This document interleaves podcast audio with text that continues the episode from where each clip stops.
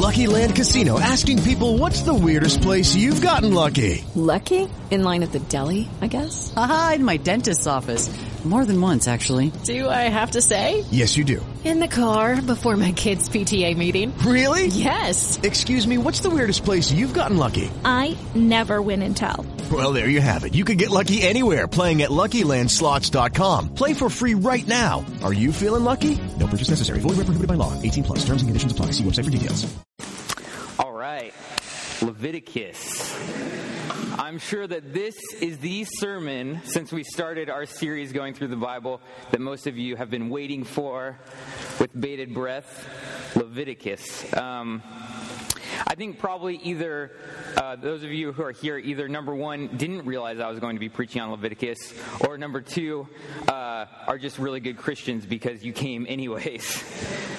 if uh, if I could paint a little picture, if Leviticus, if the whole of the Bible was a farm and each book were an animal, I think Leviticus would be the ornery old uh, donkey, not a mule, because Leviticus specifically condemns crossbreeding. So it would be a donkey at the far end of the property that has been there forever, and nobody really gets why it's still alive.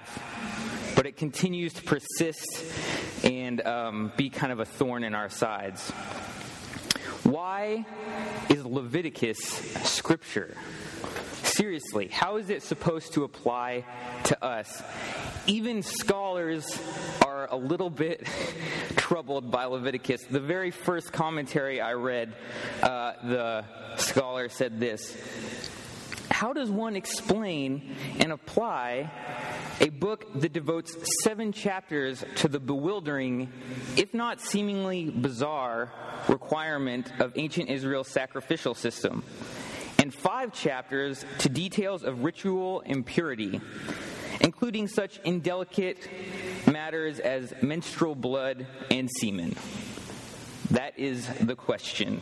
What are we supposed to do with Leviticus? The author, the scholar went on to say that it is the most neglected of the neglected biblical books. And I get to preach on it today. it's like, yeah, let's just have the intern do that one, right? Um, but there's something exciting about a book like Leviticus when you're going to preach on it.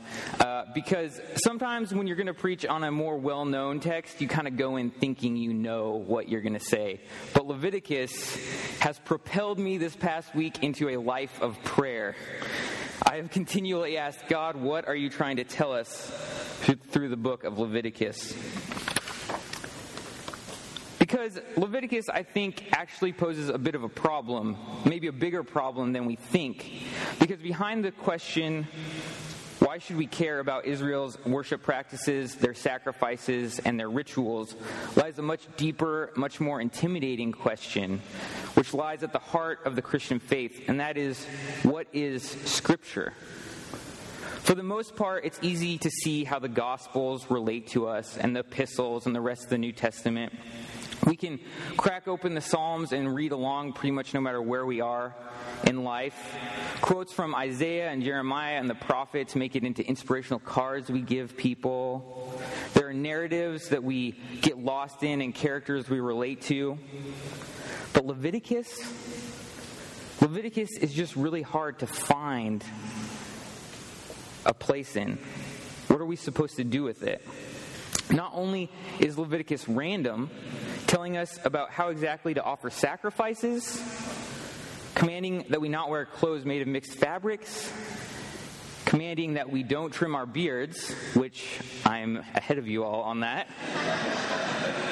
but it also commands that we don't have tattoos, which I'm lagging behind. I'm in a little bit of trouble on that one. But Leviticus also has some really problematic stuff.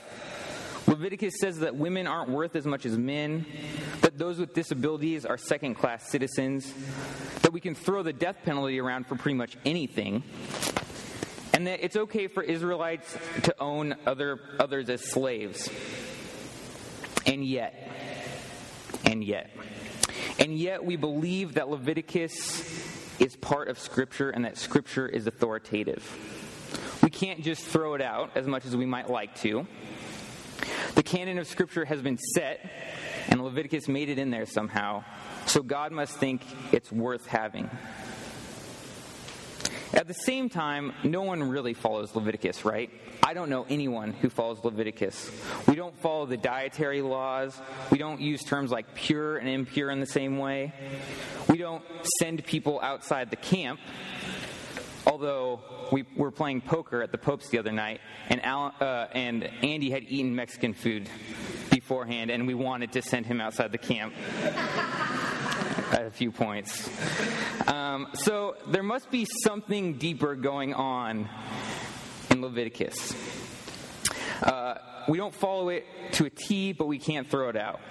And that, that reminds me of what Andy said a few uh, weeks ago when he was preaching on uh, Noah, that there must be something deeper going on. It isn't about how you cut your beard or whether or not you have tattoos, hopefully. All these are practices that are meant to bring about a greater goal. But it isn't until the end of Leviticus that we get to see what that goal is. In Leviticus 26, 9 through 13, God tells the Israelites that if they follow the, his, uh, follow the rules, He says, I will look on you with favor and make you fruitful and increase your numbers, and I will keep my covenant with you.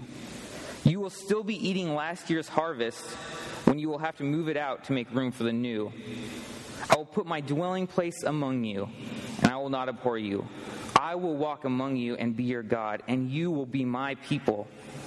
I am the Lord your God who brought you out of Egypt so that you would no longer be slaves to the Egyptians.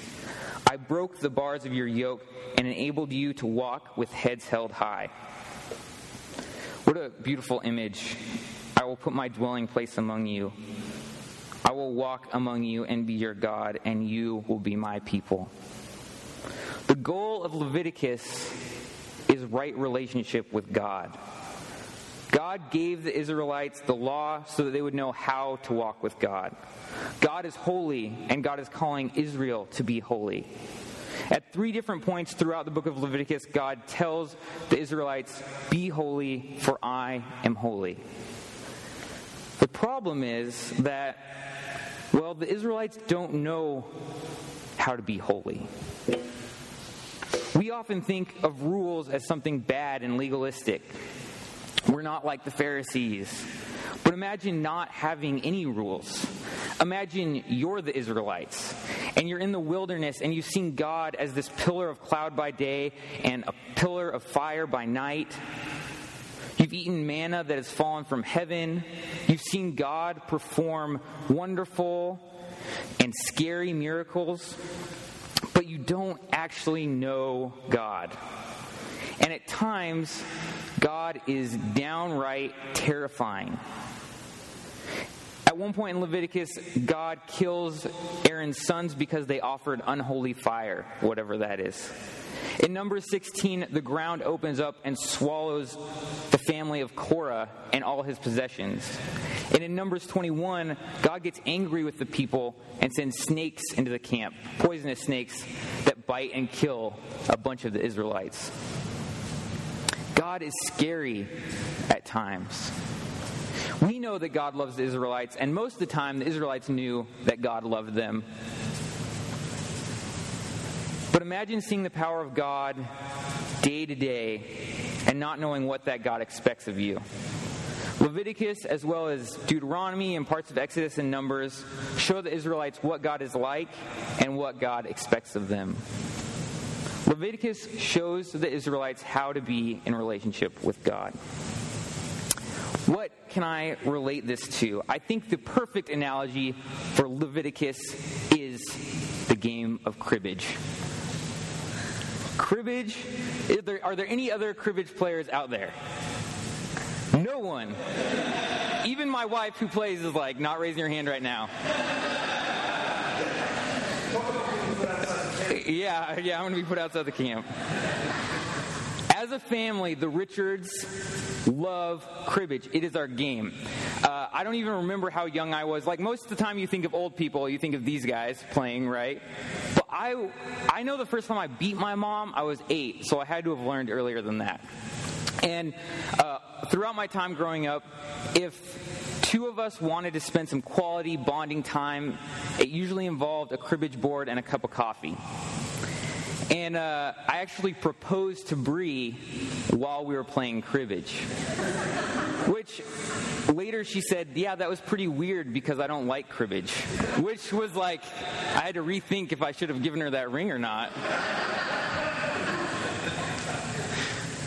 Um, and actually, so for like the next year, I tried to get Bree to like cribbage. And uh, on her first birthday as a married woman, it ended with her in tears because I had beat her at cribbage, and she swore off cribbage. And for a whole year, she, she didn't play at all. And then she kind of slowly started playing, but she wouldn't play with me, which made it even worse.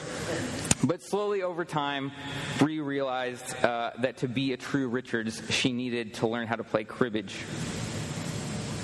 Just as Israel had to practice the laws of Leviticus in order to enter into right relationship with God, Bree had to learn the rules of cribbage in order to enter into right relationship with the Richards family.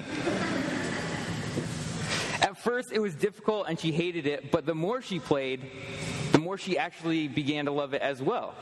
And now she's the one who will say to me on a Saturday, Hey, let's go get coffee and play cribbage, which is just the nicest thing she could say to me.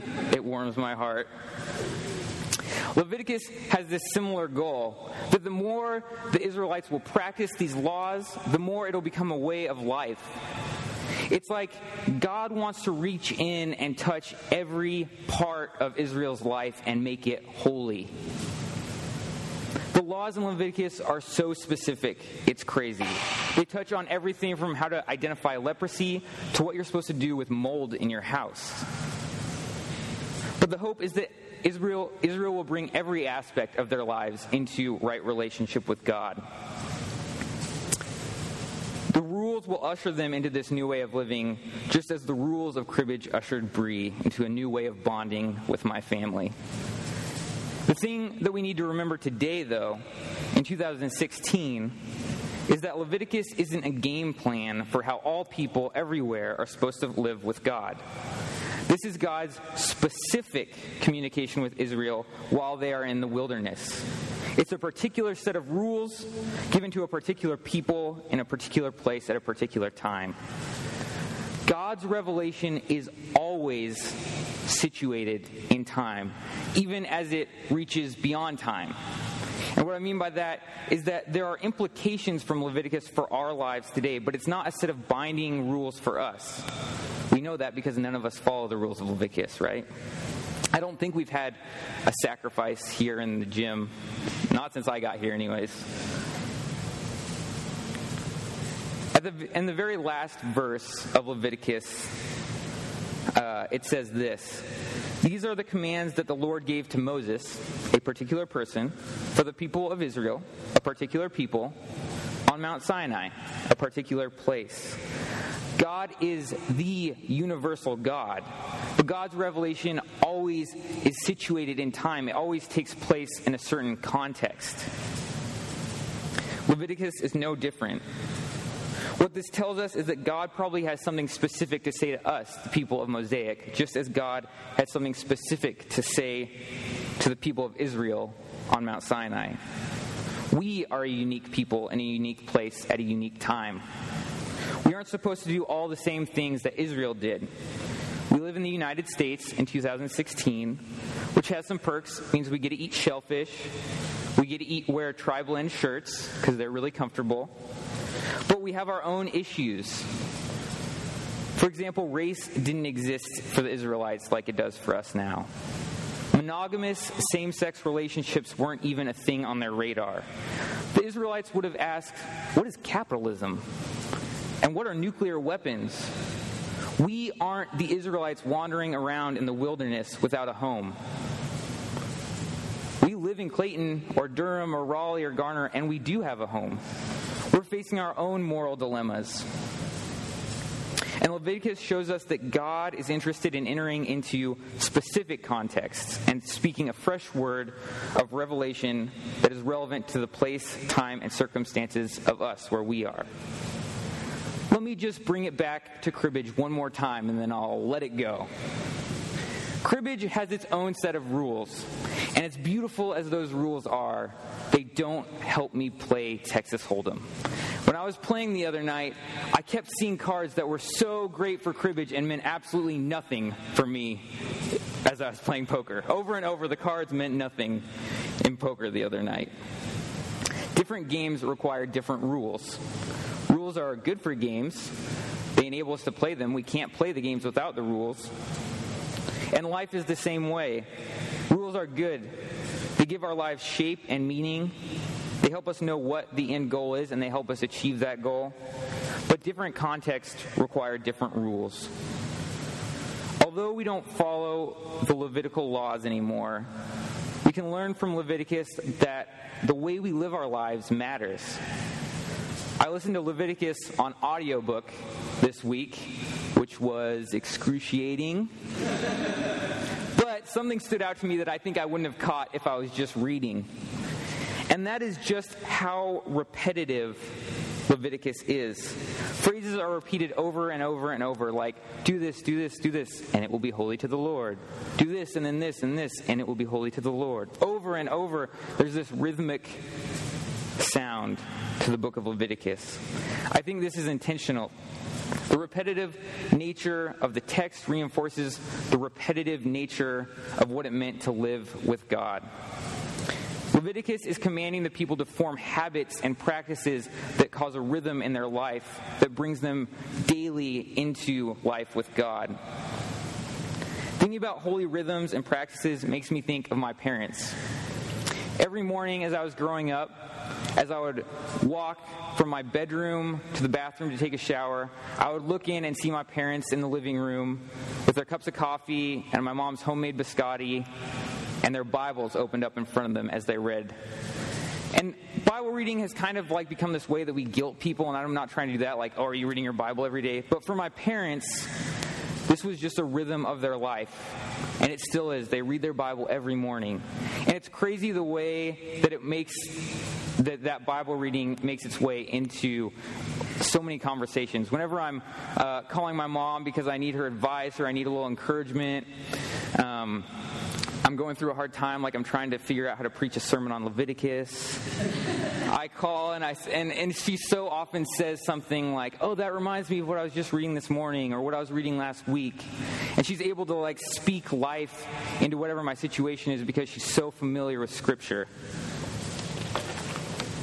Another rhythm of my parents, um, and you all are going to think my parents are like really awesome people now, I guess, but they, they have a lot of good rhythms. Um, my dad is a teacher, and since before I was born, he's, they've had youth group at our house every Wednesday night. Um, and there have been times when there's when no one shows up. There have been times when only one or two kids come regularly, and there have been times where there's so many kids, my parents have to split it up into different age groups because they can't fit them all in our house. But it doesn't really matter one way or the other because every Wednesday night my parents host youth group.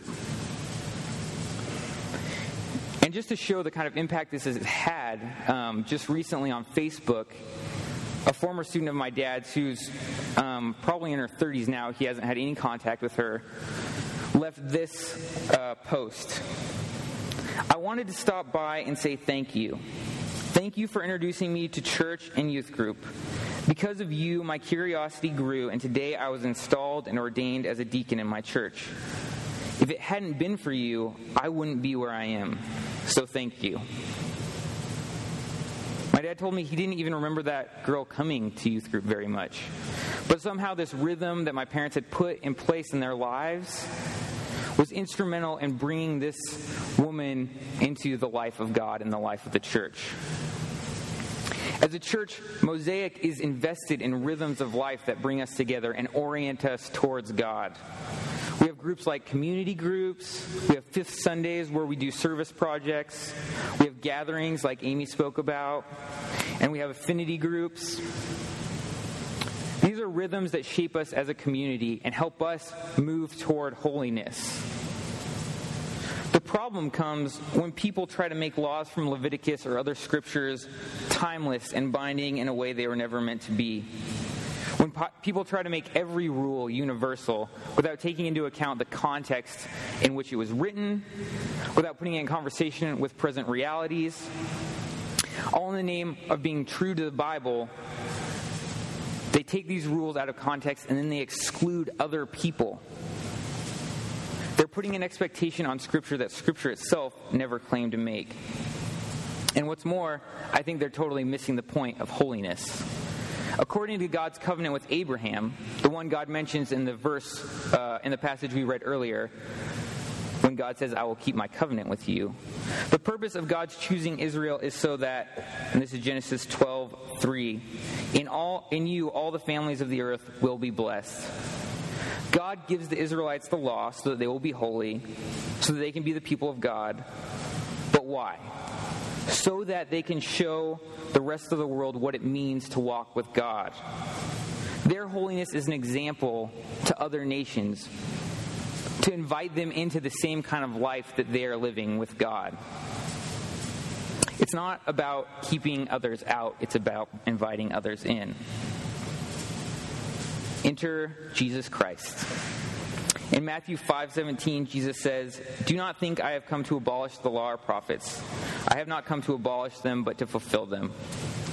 As we know from the rest of the Old Testament, despite having Leviticus and the other laws, Israel has a really hard time actually keeping the laws. They're never quite able to bring their life into line with God's life. But in Jesus, the two come together seamlessly. The theologian uh, James McClendon says that there are two stories God's story and humanity's story. And they come together completely for the first time in Jesus. In Jesus, God's story becomes humanity's story, and humanity's story becomes God's story. And in Jesus, we learn what it really means to be holy. And it looks quite a bit different than what the people of Jesus' day and the people of our day expect it to look like. Holiness has become kind of a dirty word for us because holiness seems to imply a kind of exclusion. In order to be holy, somebody else has to be unholy. But that's not the kind of holiness that Jesus embodied and talked about. When asked what the two most important, or when asked what the most important law was, Jesus says in Matthew 22, 36 through 40, Love the Lord your God with all your heart, and with all your soul, and with all your mind. This is the first and greatest commandment. And the second is like it love your neighbor as yourself. All the law and prophets hang on these two commandments all the law and the prophets hang on these two commandments. In case some of you were afraid earlier, I was kind of slipping into a sort of relativism, like what's right, there is no right and wrong. What's good for you is good for you. What's good for me is good for me. It doesn't matter. That's not what I'm saying. But Jesus shows us that there are a few timeless rules, two to be exact love God and love your neighbor. That's what all the other laws are getting at. That's the litmus test we can ask ourselves in every moral quandary we find ourselves. Is this loving towards God? Is this loving towards my neighbor? That's what holiness is. To be holy as God is holy is to love God and love your neighbor. And as the parable of the Good Samaritan reminds us, everybody is our neighbor. The holiness Jesus embodied was radically inclusive. He hangs out with everybody, he invited others into the fullness of life and he didn't exclude them. He has dinner with Zacchaeus and then he has dinner with the Pharisees. He lets those sinful women touch him and he hangs out and stays the night with Samaritans. He heal, healed the daughter of Jairus, who was an upright Jewish man, and he healed the servant of a Roman centurion. Jesus shows us that to be holy is to tear down walls, not to build them up. Teachings of Jesus don't replace or nullify the rules of Leviticus, it's the opposite. Jesus embodied the end goal of Leviticus. In Jesus, God has made God's dwelling among us. In Jesus, God walks among us. And in Jesus, we are part of God's people. Will you please pray with me? Hey guys, it is Ryan. I'm not sure if you know this about me, but I'm a bit of a fun fanatic when I can. I like to work, but I like fun too. It's a thing. And now the truth is out there. I can tell you about my favorite place to have fun. Chumba Casino. They have hundreds of social casino style games to choose from with new games released each week. You can play for free anytime, anywhere and each day brings a new chance to collect daily bonuses. So join me in the fun. Sign up now at ChumbaCasino.com. No purchase necessary. VGW. Void were prohibited by law. See terms and conditions. 18 plus.